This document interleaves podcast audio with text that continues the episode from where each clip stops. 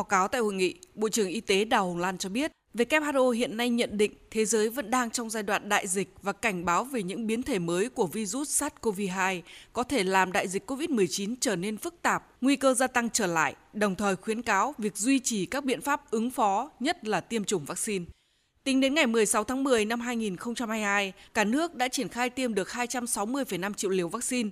Tuy nhiên, số lượng tiêm hàng tháng đang bị giảm khá nhiều so với tháng trước. Trong tháng 9 đạt 3 triệu liều, chưa bằng 1 phần 3 so với tháng 8.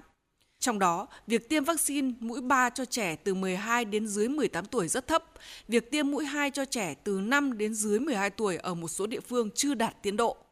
Vẫn còn tình trạng chủ quan lơ là trong việc triển khai các biện pháp phòng chống dịch. Một số nơi chưa quyết liệt trong công tác phòng chống dịch, công tác quản lý điều hành tổ chức thực hiện phòng chống dịch chưa đồng đều, chưa nhất quán, chưa có sự vào cuộc của các cấp, các ngành cùng với ngành y tế, sự phối hợp giữa các lực lượng chưa nhịp nhàng, đồng bộ. Có tình trạng né tránh việc tiêm vaccine ở một số bộ phận người dân. Công tác vận động khuyến khích người dân tham gia tiêm chủng chưa đạt như mong muốn.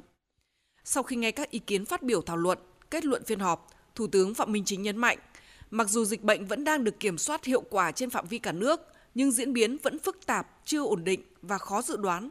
thế giới vẫn đang trong tình trạng đại dịch COVID-19, vẫn phải tiếp tục tăng cường hệ thống giám sát và mở rộng năng lực điều trị. Tiêm vaccine vẫn là giải pháp có tính chiến lược, đồng thời tiếp tục cập nhật kế hoạch chuẩn bị và ứng phó ở tầm quốc gia.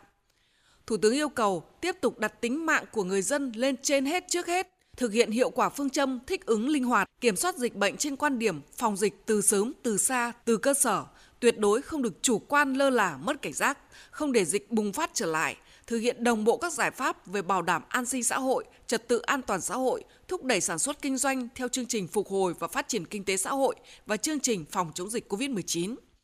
Tiếp tục theo dõi chặt chẽ tình hình, nhất là sự xuất hiện của các biến thể, thường xuyên đánh giá phân tích tình hình và các yếu tố nguy cơ, chủ động xây dựng các kịch bản phương án ứng phó và triển khai đáp ứng được mọi tình huống có thể xảy ra của dịch kịp thời cập nhật bổ sung các hướng dẫn chuyên môn và hỗ trợ địa phương trong phòng chống dịch Bộ Y tế xây dựng trình chính phủ phương án bảo đảm công tác y tế trong tình huống có biến chủng mới, nguy hiểm hơn. Đại dịch COVID-19 bùng phát mạnh trên diện rộng, vượt quá năng lực của hệ thống y tế. Tổ chức tổng kết việc thực hiện nghị quyết số 128 của chính phủ về quy định tạm thời thích ứng an toàn, linh hoạt kiểm soát hiệu quả dịch bệnh COVID-19, tiếp tục chỉ đạo đẩy mạnh tiêm chủng vaccine theo các mục tiêu đã đề ra, có phương án bảo đảm phân bổ kịp thời vaccine đáp ứng yêu cầu của các địa phương – tăng cường đôn đốc hỗ trợ hướng dẫn và thúc đẩy việc tổ chức tiêm vaccine tại các địa phương theo mục tiêu của chính phủ, thủ tướng chính phủ, ban chỉ đạo quốc gia bảo đảm an toàn khoa học hiệu quả. Chuẩn bị sẵn sàng và tổ chức tốt công tác thu dung điều trị, bảo đảm thuốc, vật tư, trang thiết bị y tế, nhân lực cho công tác phòng chống dịch. Đôn đốc hướng dẫn việc triển khai nghiên cứu sản xuất vaccine, sinh phẩm, thuốc, vật tư, trang thiết bị y tế, Thủ tướng yêu cầu Bộ Y tế chủ động nghiên cứu cập nhật kết quả đánh giá miễn dịch cộng đồng, cùng với đó báo cáo rõ việc sửa các thông tư có liên quan đến mua sắm đấu thầu thuốc, trang thiết bị y tế. Hiện nay đã làm được bao nhiêu, bao giờ xong, tại sao chậm, trách nhiệm thuộc về cơ quan đơn vị nào, giải pháp tới đây như thế nào? Nhanh chóng chấm dứt cái tình trạng thiếu thuốc, thiếu sinh phẩm, thiếu cái vật tư y tế, thiếu cái trang thiết bị y tế. Bằng mọi cách chúng ta làm. Khi, khi tình hình nó thay đổi thì mình phải cập nhật cái tình hình, bám sát tình hình, rồi từ cái tình hình nó thay đổi như vậy thì ta phải phản ứng chính sách nó nhanh. Vướng cấp nào thì cấp đó phải tập trung và xử lý dứt điểm. Còn vượt thẩm quyền thì phải báo cáo cấp có thẩm quyền. Chúng ta phải vào cuộc để mà xử lý dứt điểm. Những cái vướng mắc về cơ chế về chính sách về thủ tục nhất là cái thủ tục hành chính. Trong những cái lúc khó khăn này thì cứ mỗi thứ chúng ta giải quyết được một ít thì nó sẽ giảm bớt cái khó khăn. Vì vậy cho nên tôi nghĩ lúc này là cái lúc mà chúng ta tiếp tục phát huy cái tinh thần đại đoàn kết toàn dân tộc, rồi phát huy cái tinh thần chủ động sáng tạo của mỗi cơ quan đơn vị địa phương,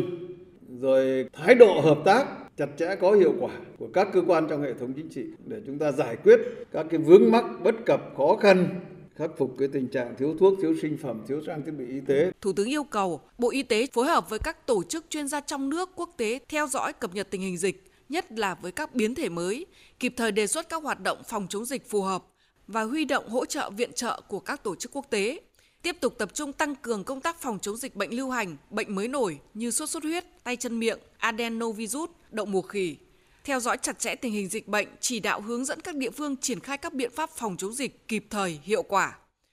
Đặc biệt, về công tác thông tin tuyên truyền, Thủ tướng yêu cầu tập trung nâng cao ý thức nhận thức của người dân trong phòng chống dịch, tiếp tục đẩy mạnh thông tin về tác dụng hiệu quả của vaccine, ngăn ngừa bệnh nặng, tử vong, khuyến khích vận động người dân tham gia tiêm chủng đầy đủ, đúng lịch, tổ chức triển khai hiệu quả chiến dịch truyền thông phòng chống dịch COVID-19 trong tình hình mới. Các cơ quan báo chí truyền thông bố trí thời lượng, thời điểm phát sóng phù hợp để tuyên truyền đẩy mạnh tiêm chủng vaccine. Thủ tướng nhấn mạnh, chúng ta phải chủ động trong cái công tác truyền thông mà không để khủng hoảng truyền thông.